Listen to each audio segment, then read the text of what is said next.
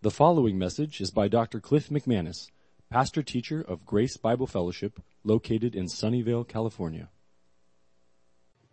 Those of you who haven't been with us on a regular basis, if you're visiting or you've just been out for whatever reason, uh, we finished the book of Acts and now we're doing a series on relevant, pressing issues of the day and see what the Bible has to say about it.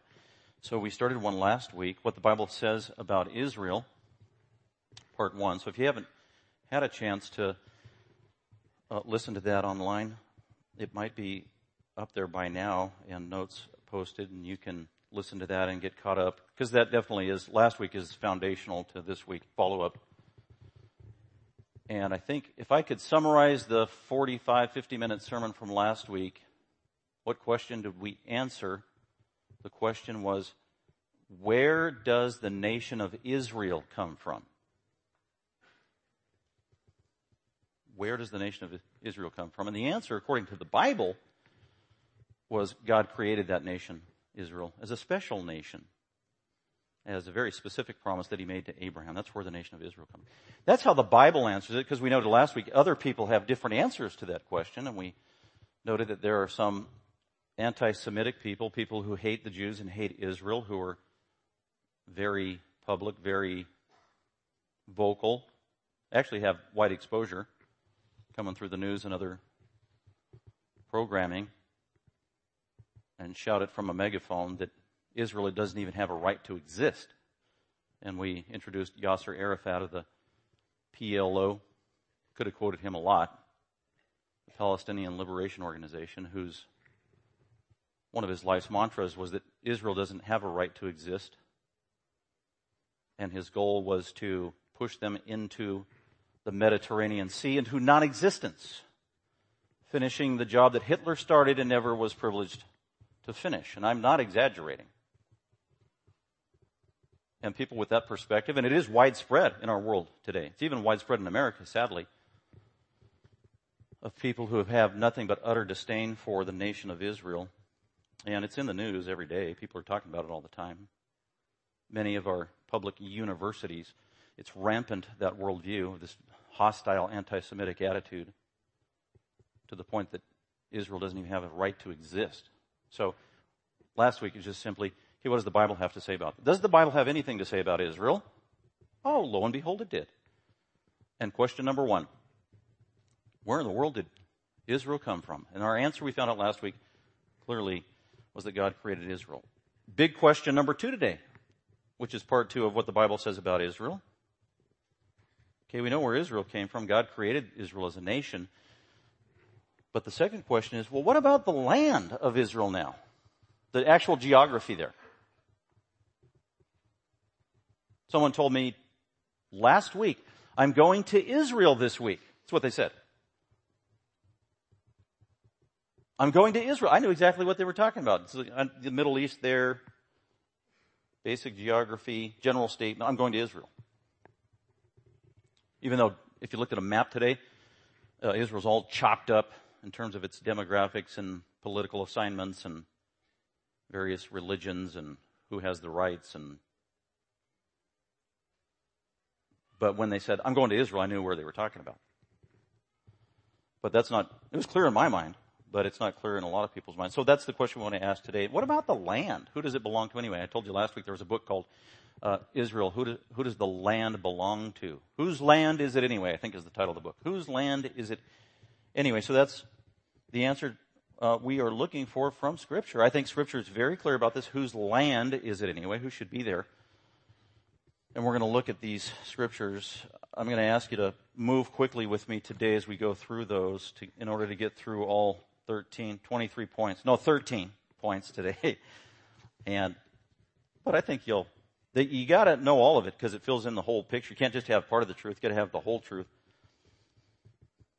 Uh, before we get there, just a thought. In 1973, when nine of the Supreme Court justices of the United States took a vote on the case called Roe versus Wade, and in a supermajority vote of seven to two, the Supreme Court justices of the United States determined that the baby in the womb is not a person. That's what they declared.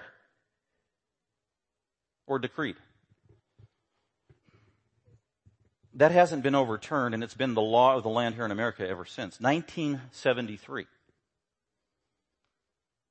And it's complicated and a lot of argument, all that. But the essence of it, the, the very, the issue that really matters is in order to render the verdict that he did seven to two is what they had determined is that the baby in the womb is not a person.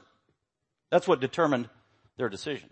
So it's even illegitimate of me to say the baby in the womb. I should be saying, according to them, the fetus in the womb is not a person.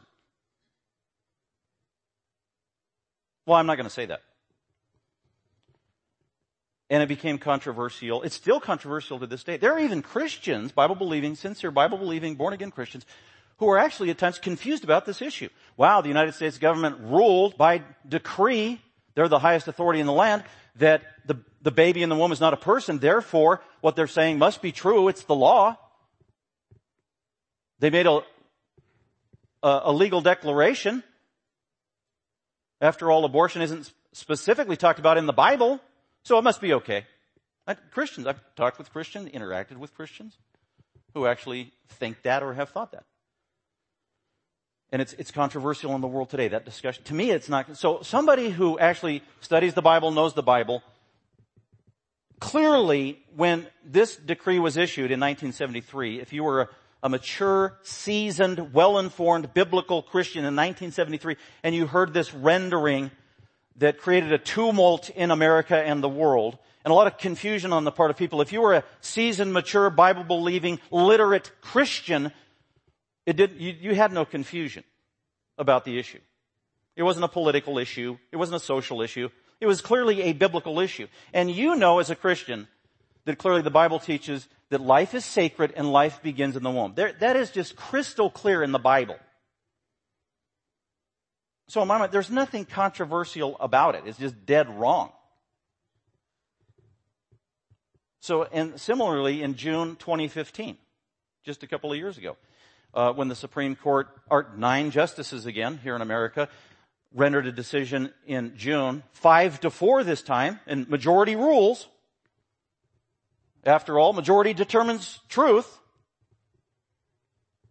Five four in favor and these judges here in America decided that, well, you know what? Marriage is not isolated or restricted to just one man and one woman. So in effect, they redefined marriage. And then as a result, there was all kinds of discussion and confusion and hostility and, uh, on the part of many people as they tried to discuss and failed to even discuss this issue of the basic definition of marriage. And I talked to a lot of Christians who were highly confused about it and very frustrated and didn't know what to do. And there were even Christians who weren't sure about the rendering. And they, well, you know, the Supreme Court said, after all, it was uh, five to four, and you know, marriage should include. You know, we're about. The Bible says God's about love, and the Bible's about love, and we should include everybody. And so, what's wrong with having relationships called marriage that aren't just one man, one woman?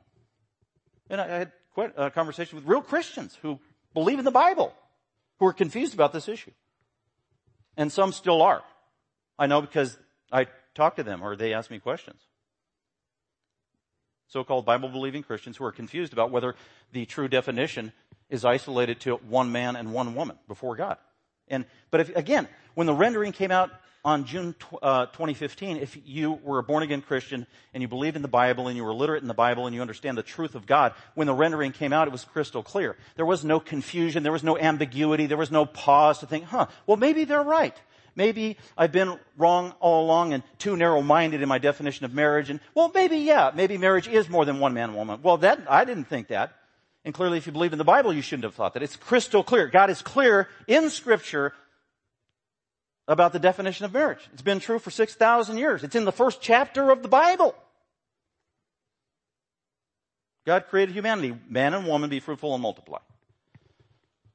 So, for someone who knows the Bible, there are certain issues that the world says are controversial or debatable or whatever that, no, no, actually, if you know the Bible, they're not debatable. And so, That's issue number three. And that has to do with the issue of Israel. Their existence, who they are, their identity, and the land over there in the East, the land of Israel. Who does it belong to? Who has the right to it? Who has proper authority in terms of ownership of it?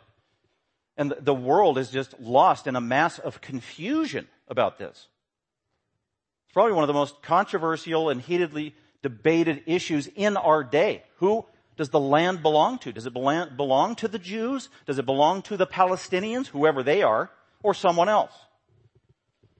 But again, if you know the Bible, believe the Bible, or educated in the Bible, you were separated and unique from the rest of the world on December 6th, just two months ago, when President Trump declared that Jerusalem was the capital of Israel. And boy, he sent off fireworks around the, the globe in terms of what we were seeing on all the news networks for the most part of they were shocked. As a matter of fact, here are some quotes. His statement caused instability in the world. Another quote, his statement was unsettling world politics, end quote. These are from, you know, the most popular news sites like CNN and others. That was scandalous uh, for U.S. or the current president to make the declaration that Jerusalem is the capital of Israel is undermining 50 years of U.S. precedent in their position on world politics. No one before this president ever considered here in America that Jerusalem was the capital of Israel. I mean, that's what was being splattered all over the news, which is just not true. That's false. But it doesn't matter what the news is or recent precedent. Again, this issue about Israel is in the Bible. God is authoritative about it. It's very clear. There's a history there that goes back for thousands of years. And so that's why we want to go to scripture, not modern day headlines and bumper stickers and those kind of things of people who are ignorant and really aren't studying the right sources to answer the question anyway. Usually they have a political agenda or some other agenda that's not sincere or with integrity. So we just look to scripture and the scripture is sufficient, especially on this issue. So that's what we want to do today is answer the question, who does the land actually belong to today? So let's go ahead and look at that and we'll just, we're going to walk through these 13 points. Are you ready? Here we go. Some passages you'll have time to turn to, others I'll just read it for you and it's right there just to make it easier for you. But when you're talking about this kind of issue, say you're a university student at, um, Berkeley University in our backyard. Or is it Stanford? Stanford University it's very possible that you might have a political science class or any class at Stanford, as a matter of fact, where maybe even the professor is anti-Israel being in the land. And then it might come up in a discussion, and there's a heated debate in the class and whatever, and then hopefully you can have an informed opinion as you raise your hand and uh, give your opinion, and you're informed because you know what the Bible says about it, the authoritative source. It's very helpful. And when you're talking about this, you, you do have to be informed, but you have to be informed on a lot of things because this is a complicated issue even though the answer is very clear in the end about who's the land belonged to, the promised land. Uh, so the title, what the Bible says about Israel, part two, the promised land. So God promised to give the land to somebody. The question is, who is that? Number one, in answering this question, who does the land over there in the Middle East belong to? I told you somebody told me a week ago they were going to Israel. Uh, some people might say Palestine. They might refer to the land over there as Palestine. That'd be interesting to take a little survey and have you do a pop quiz. Uh, please, on a piece of paper, draw the, ge- the current geography of Palestine for me. I would love to see your answers. And I guarantee you, no one, uh, no two people would have the same map drawn out. Palestine. Or just give me a definition of Palestine. What is Palestine? Where is Palestine? What's the origin of Palestine? Who belongs to Palestine? Who lives in Palestine? Who has the rights of Palestine? What's the origin of Palestine? I guarantee not two people would come with the same answer because p- many people think Palestine is synonymous with the land over there we call Israel today. The problem is it's not. Do a Bible study on Palestine. There's an assignment. Do a Bible study in your dorm on, on, um, on, Palestine. A Bible study. And then you open up your Bible like the NASB and you won't have a Bible study because the word Palestine doesn't exist in the Bible. Do you know that? It's not in the Bible.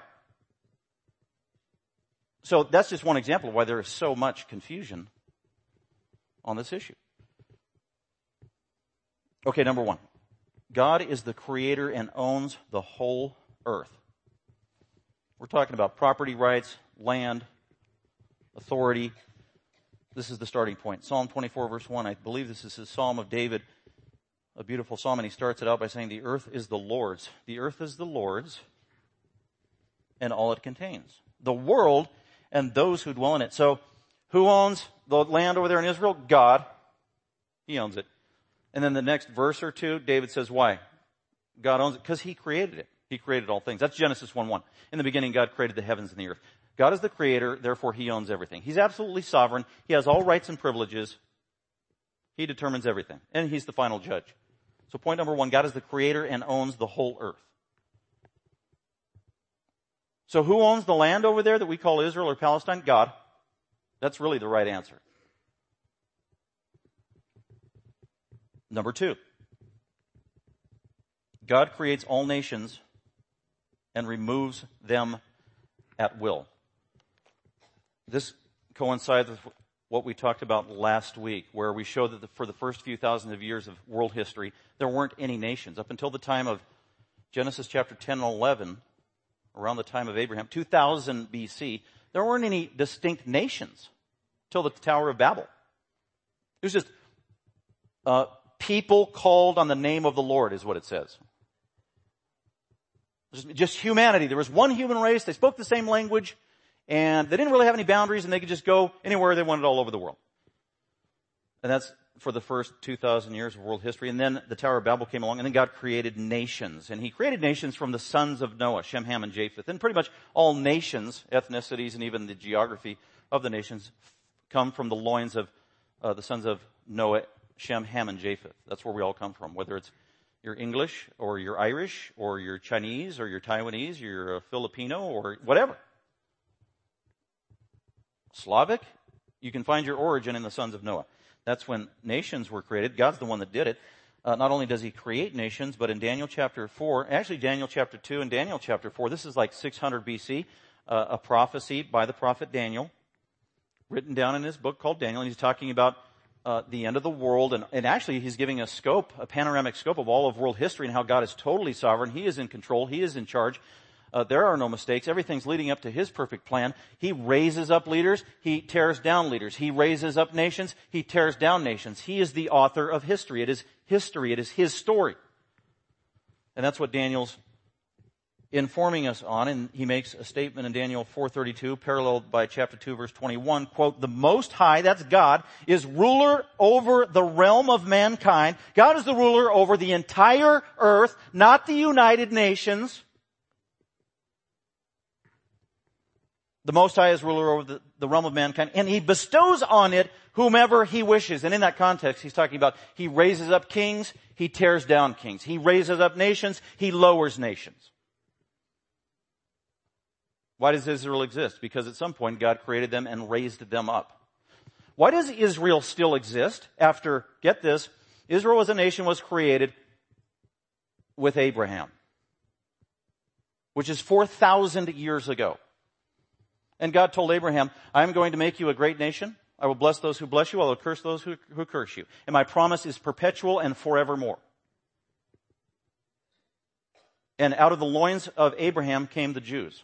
And God told him, your descendants, Abraham, will be as numerous as the stars of the heavens and the sands of the sea. And that's true. For 4,000 years in continuity, this world has never been without the people of Abraham, the Jews or the Israelites or the Hebrews. They have always existed. God has ensured that. And there are Jews, there are millions of Jews, Hebrews, Israelites that live in the land of Israel today. Not by coincidence, but by God's plan, by God's preservation, by God's providence. How long has the nation of Israel been in existence? 4,000 years. Think of another, what other nation on planet earth today out of 193 nations or 196 nations has a history that goes back for 4,000 years. What's the oldest nation on planet Earth today that's still intact? There isn't one. In terms of homogeneity of the people, their ethnicity, the geography, their land, their politics, their language, their heritage, their history, all of it.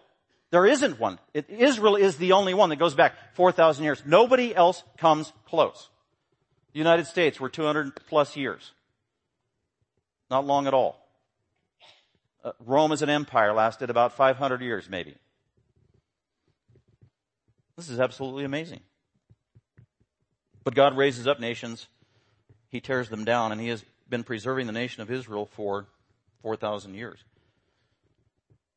Uh, so God is the creator. He owns the whole earth. Number two, God creates all nations and removes them at His will. Number three, by the way, the United States has been around for 200 plus years. Uh, we don't know what the future is for the United States here. Not, it's not in the Bible. It's kind of interesting. There are very specific nations mentioned in the Bible regarding future prophecy in the end of the world in Revelation and in Ezekiel and other places. Uh, United States isn't mentioned. Nowhere to be seen. That's, I think that's telling. Number three, God determines the boundaries of nations. Okay, so who decides the boundaries of nations? Well, God does. Acts 17 verse 26. Okay, so this was Paul. We went through Acts. He goes into Athens for just a very short period of time at Greece, and he has an opportunity to uh, preach the gospel publicly to the highly educated Greeks there, who were pagans and polytheists for the most part. And he preaches the gospel.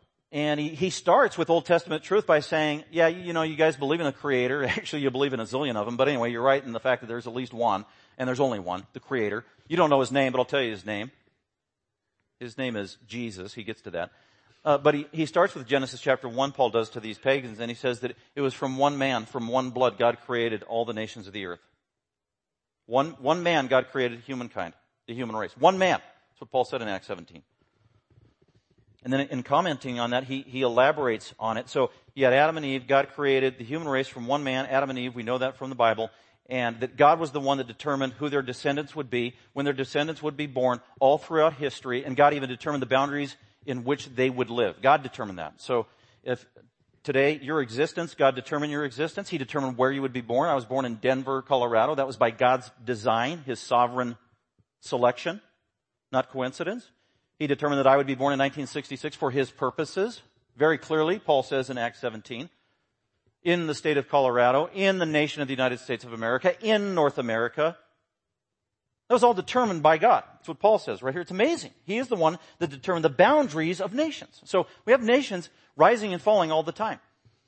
And as Christians, we can't take a superficial observation and understanding and interpretation of it based on the news.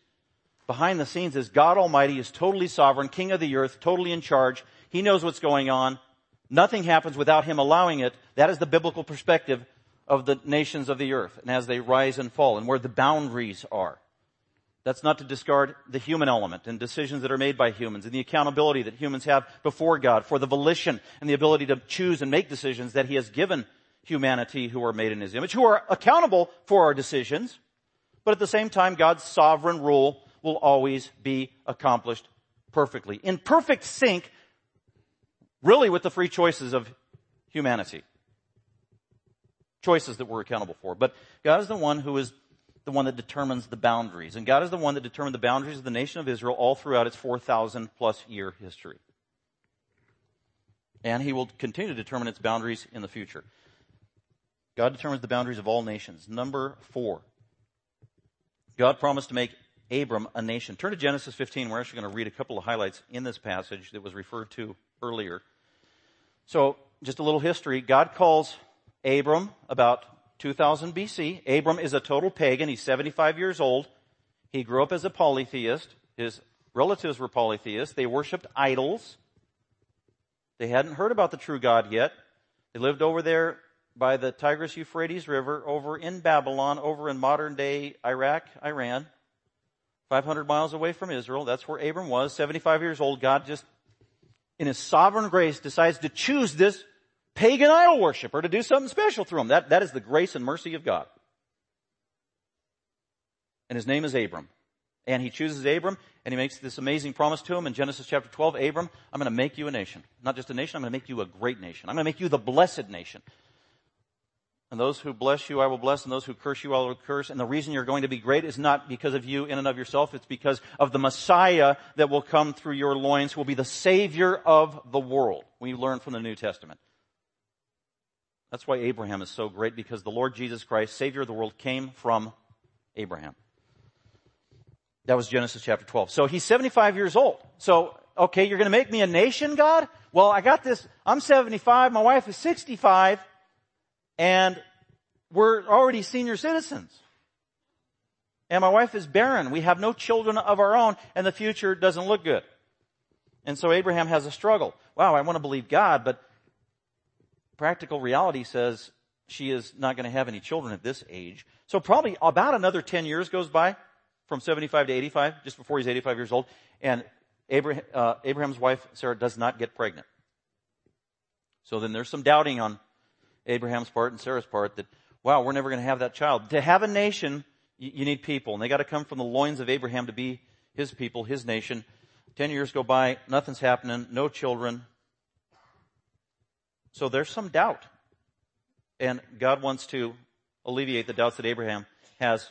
Ten years later, he does chapter 15. Look at it. After these things, the word of the Lord came to Abraham in a vision. Okay, so God spoke uniquely in a vision to Abram. And he said, do not fear Abram. I am a shield to you. Your reward shall be great. He's reiterating his promise. Abraham said, Oh Lord God, what will you give me since I am childless? Okay, my wife, she's now going on 85 years old, 75 years old, Sarah. She still hasn't had a baby. How are you going to fulfill the promise of me becoming a great nation when I don't even have any children or descendants? So he's questioning God. But it's a legitimate question. God answers the question. I'm childless. Um, verse 2. And the heir of my house is Eliezer. All I got is this slave who's going to inherit everything when I die, if I don't have any sons or daughters. Eliezer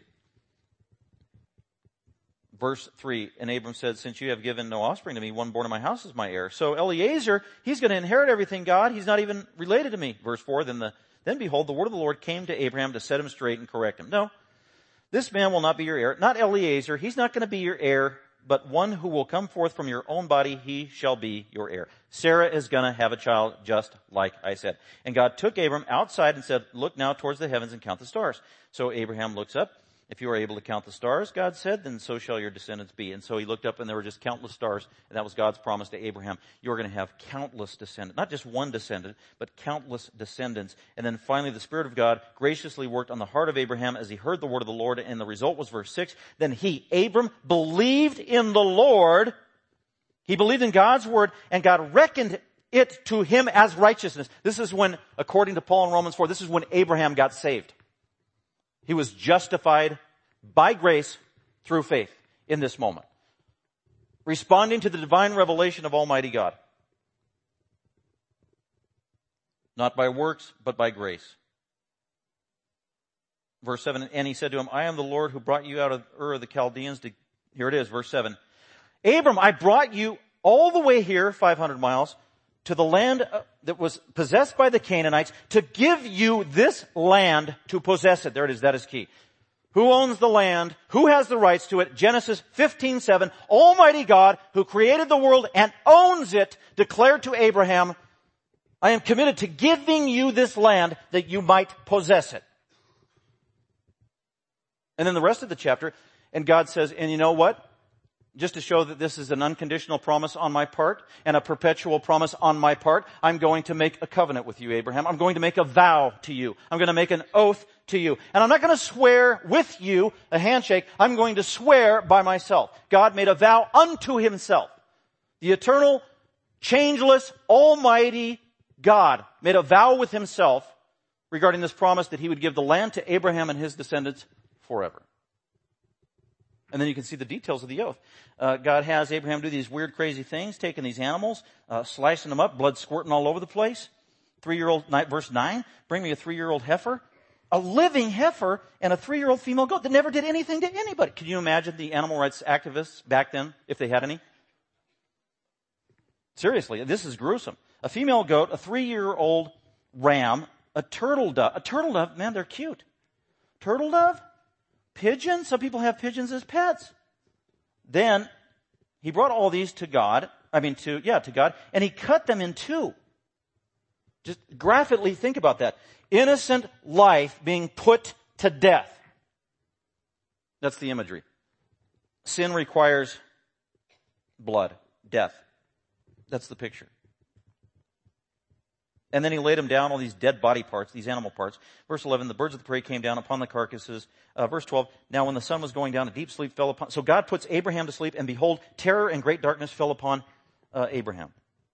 Just as he was falling asleep, verse 13, God said to Abraham, know for certain that your descendants will be strangers in a land that is not theirs, or they will be enslaved and oppressed for 400 years. This is an amazing prophecy. 2000 BC, God tells him, by the way, I'm going to give you this land, you're going to possess it forever, but just so you don't stumble and your people and your descendants don't stumble and think that I'm not keeping my promise forever, here's a prophecy you should keep in mind. In about 200 years, 1800 BC, the time of Joseph, your people, Abraham, are going to go down to Egypt and they are going to become slaves to Pharaoh and Egypt. And they will be slaves for about 400 years. But I'm going to set you free. I'll bring you back out and bring you back to this promised land, keeping my promise. This is amazing prophecy in verse 13. It's exactly what happened. Verse 14, but I will also judge the nation. I'm going to judge Egypt, uh, whom they will serve, and afterward they will come out with many possessions. I'll set those Israelites free back to their own land. Verse 18, on that day the Lord God made a covenant or an oath or a promise to Abram saying, to your descendants I have given this land. Who does the land belong to? The descendants of Abram. It is clear as can be. And this is uh, reiterated over and over and over and over and over and over and over and over in the Bible in the Old Testament. Just get a concordance and just type in land or whatever. And there are so many verses you can't even keep track of them. And it goes all the way from the time of Abraham all the way to the end of the Old Testament. It's not ambiguous. It is clear. Verse four, uh, number four, God promised to give Abram, uh, to make Abram a nation. Uh, number five, God gave the land of Canaan to Abram. Genesis 15, 7. So in that same chapter, uh, God told Abraham, go over to that land initially. Go, go to a land I will tell you. Oh, okay, what land? Well, just go to a land, go that way. And he started going that way. And then when he got there, God told him, well, specifically this land, the land where Canaanites are currently living. Canaanites who are the descendants of Ham, descendants of Ham, who was the son of Noah, the cursed line of Noah, the immoral line of Noah, the idolatrous line of Noah, and remove them. They don't deserve the land. They don't have the rights to the land. It's not their land. It's my land. I am God the creator. This is to be your land. But at the time it's called the land of the Canaanites, or Canaan. That's why we call it Canaan. So Israel is oftentimes called Palestine, Canaan, the promised land. It goes by many different names. So number five, God gave the land of Canaan to Abraham. Genesis 15, 7. And God said to Abram, I am the Lord who brought you out of the, of Ur of the Chaldees to give you this land to possess, specifically the land of Canaan. Uh, Leviticus 20, verse 24. This is for, uh, let's see, 2000 BC is Abraham. Then in the time of Moses, who wrote Leviticus, fast forward 600 years, 500 plus years, God told Moses, Leviticus 20 verse 24, hence I have said to you, you are to possess their land. Their land. Who's that? The Canaanites. It, it's not their land by rights. It's their land by occupation. The Canaanites are there, but they don't belong there. I don't want them there. You need to be there. It's your land. I gave it to you. I promised it to you. It's yours in perpetuity. So Moses, you and the Israelites, go in there and possess their land. And I myself will give it to you to possess it land flowing with milk and honey. I am the Lord your God who has separated you from the peoples of the earth. Well, how long did God promise to give Abraham this? We alluded to it earlier. That's number six. God gave the promised land to Abraham forever. Scripture actually does call the land of Israel the promised land. Why? Well, because God made a promise to Abraham. He Said it's your land. It's your land. It's your land forever. And I'm going to give you countless descendants to possess it It's the promised land. Because God's the one that made the promise. So God gave the promised land to Abraham, not temporarily, not while the patriarchs were alive, not just as long as Moses and his people were alive, not just throughout the time of the Old Testament until the majority of Israel turned their back on Jesus, the Messiah, as John chapter 1 says, and then, oh, God, God took it away from Israel. No.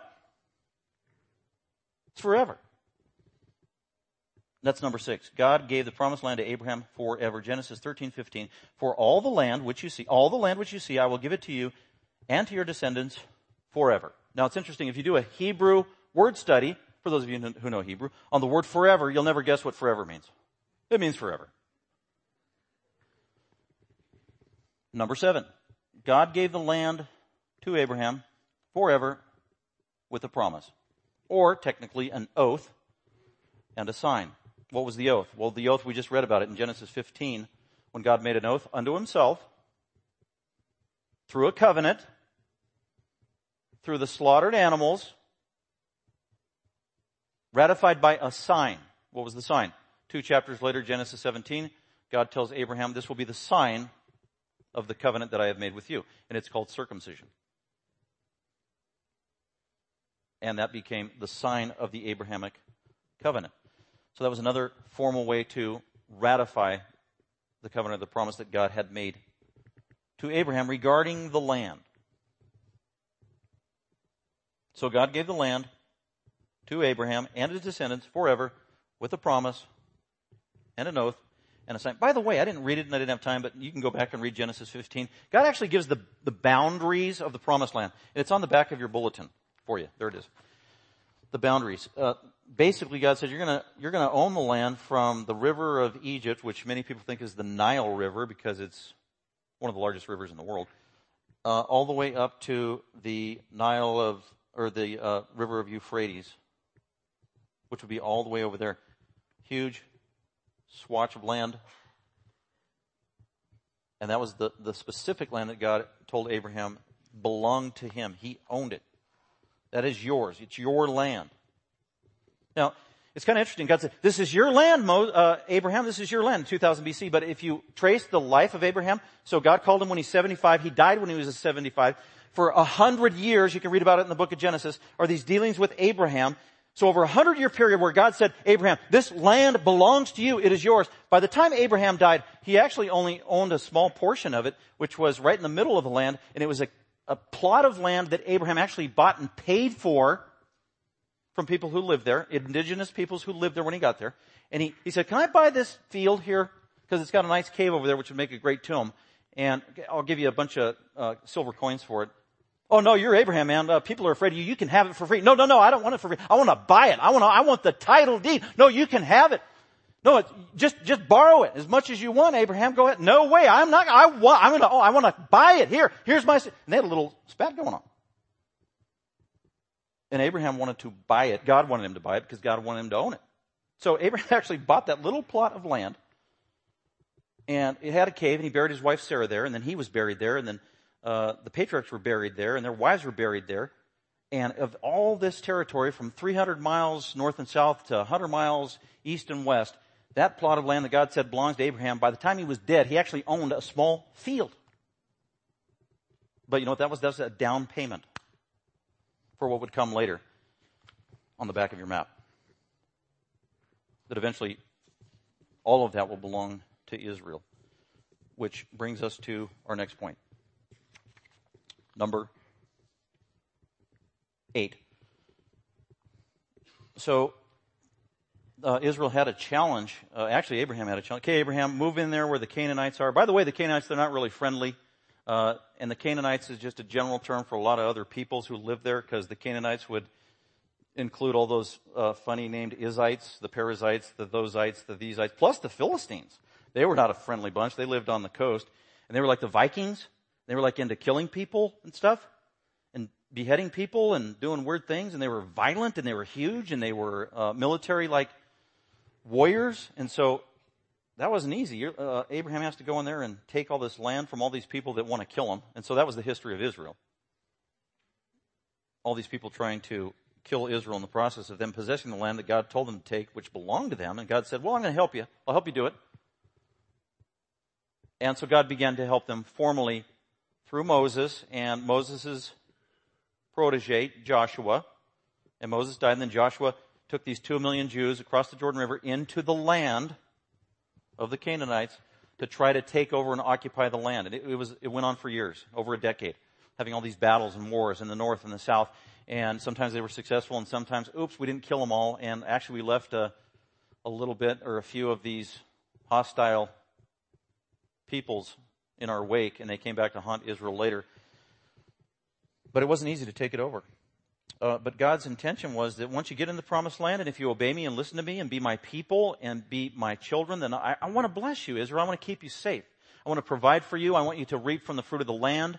Uh, I will bless the land in terms of plants that will grow and the animals that will live there and the people around you. So I, I, that's my intent. I want to bless you. I want you to be my people. You're the children of God. You're the Israelites. You're the Jews. I want to bless you because the promise I made to Abraham. I want to bless you not because you deserve it. You're sinful and wicked, but I want to bless you. I want to be good to you. I want to be merciful to you. Not just spiritually, but also physically. So I want to bless this land, this treasured land, this fertile land, this most highly valued land in all of planet Earth, even to this day. There in the Middle East, in the Fertile Crescent. So God made it clear. Leviticus 26 is just one example of how God wanted to bless Israel once they entered the land. And it was conditional, much of it was conditional in terms of some of the practical blessing they would receive. If you obey, if you don't turn away from me, if you don't follow other gods, I'm going to do this for you.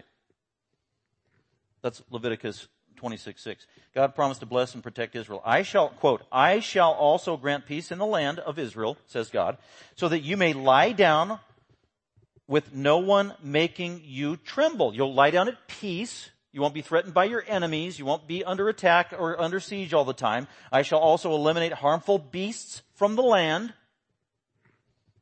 And no sword will pass through your land. That's if you obey.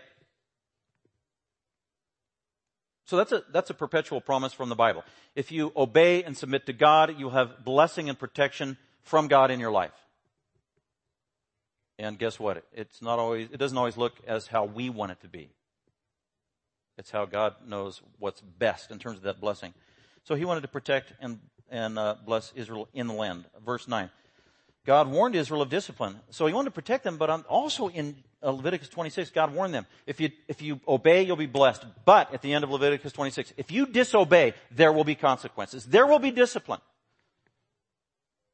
Not the almighty wrath of God tearing the property away from them, but just God chastening his child Israel. Israel who would always be his own.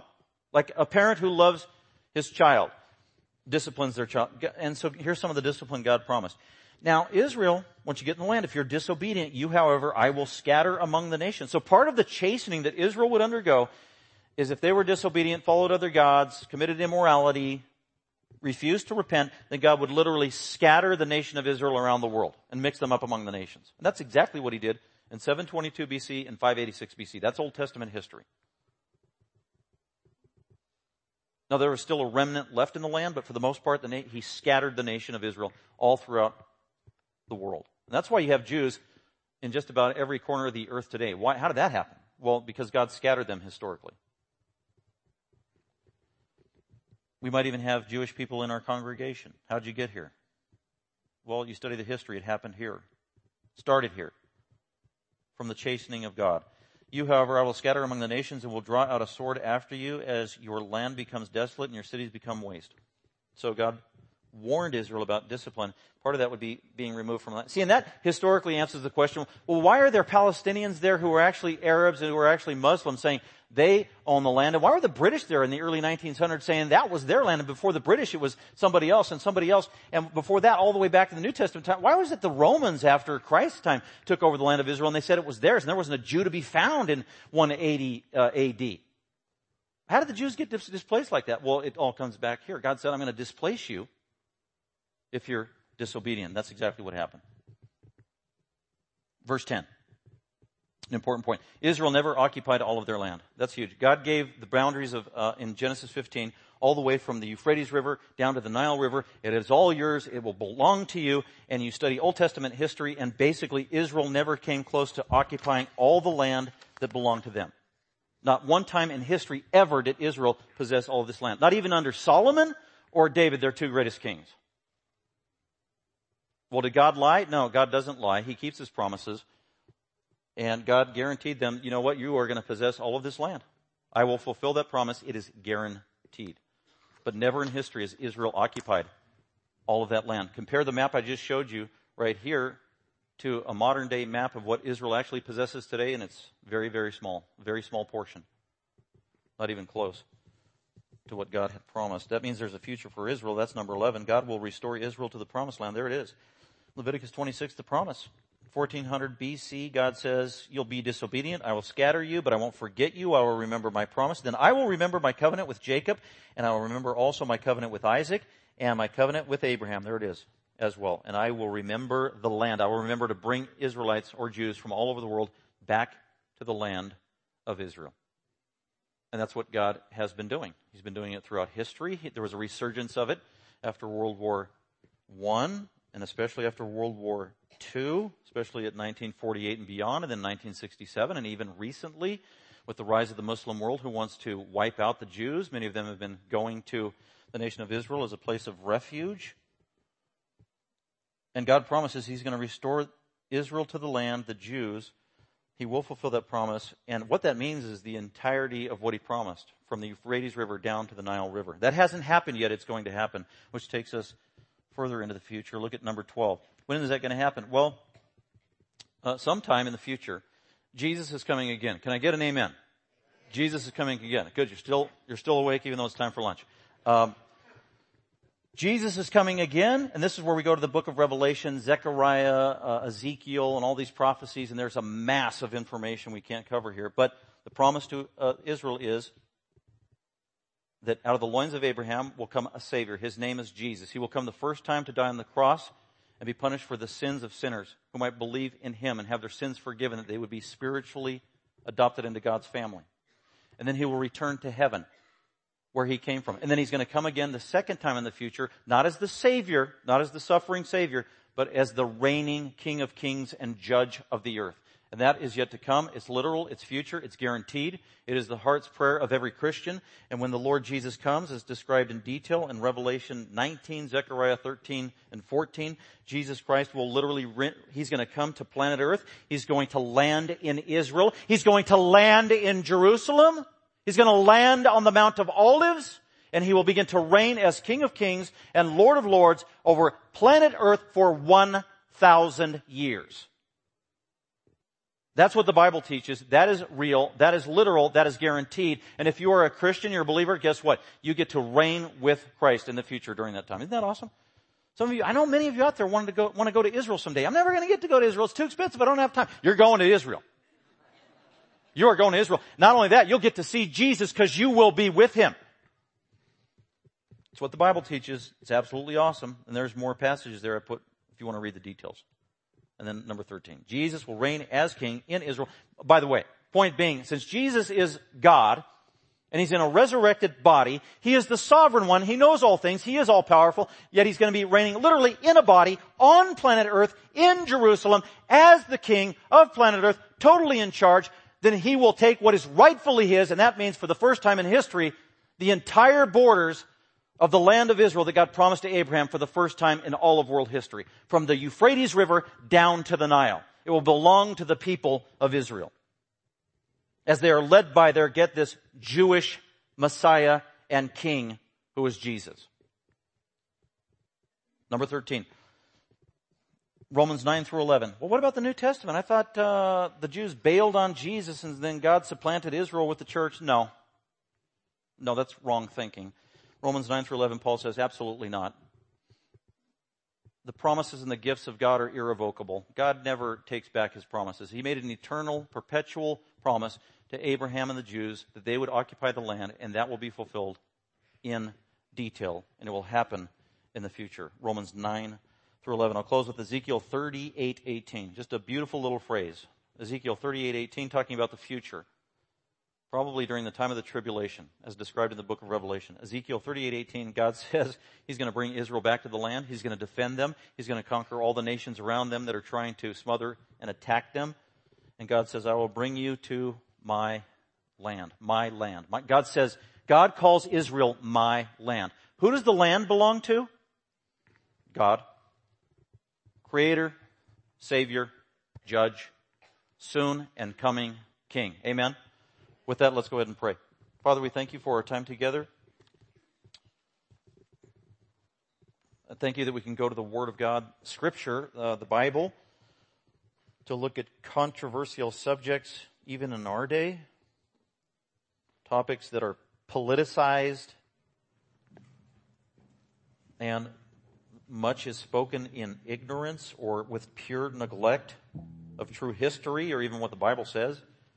And I thank you that your, your word is crystal clear. God, thank you for your promise that you articulated uh, to Abraham, that you would give him and his de- descendants the land of Israel forever, and you would do great things as a result of the intention to bless all the peoples of the earth through the blessed Messiah, the Lord Jesus Christ. We thank you for that wonderful promise and the fulfillment of that promise through our Savior, Jesus, whose name we pray in, and we commit it all to you in Christ's name. Amen.